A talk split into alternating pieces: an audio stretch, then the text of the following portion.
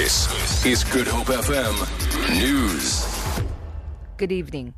Cape Town police say today's violence in Philippi East has little to do with service delivery, but has turned into a disagreement between two communities. On the one side of Symphony Way is the Marikana informal settlement, and on the other is Lower Crossroads. 26 shacks and six houses on both sides of the road have been torched. Five people have been injured in skirmishes. Twelve people have been arrested since Wednesday when the violence started after a service delivery march.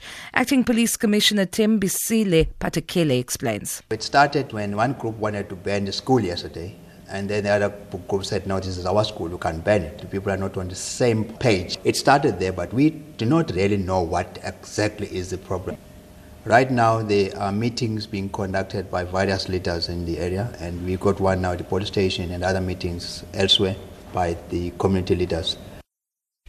The DA in Oudtshoorn has appealed to fellow ANC councillors to get rid of their colleagues who are refusing to relinquish control.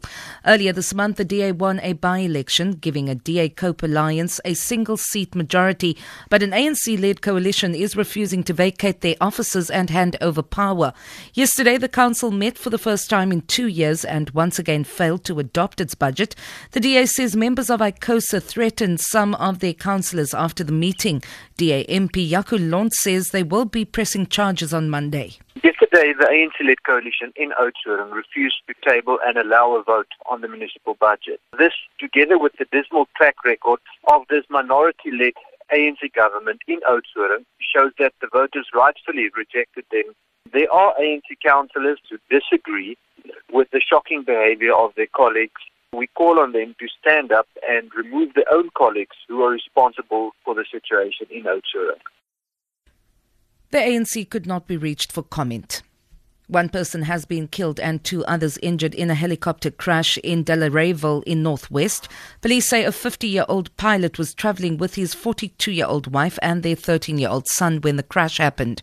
Lucas Motibedi reports. Police say at the time of the accident, the trio was traveling from Oscar, an area that borders South Africa and Botswana, few kilometers outside Vryburg. At this stage, it is not clear where they were heading to. The injured have been taken to the nearby hospitals. However, police say, together with civil aviation, they have instituted investigation to determine the cause of accident. I'm Lucas Mutibedi reporting in Delareyville in the northwest.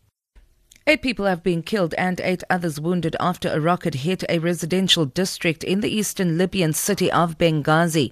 An army commander has blamed militant fighters for the rocket strike. Fighting for the control of the country's second largest city has been going on for a year.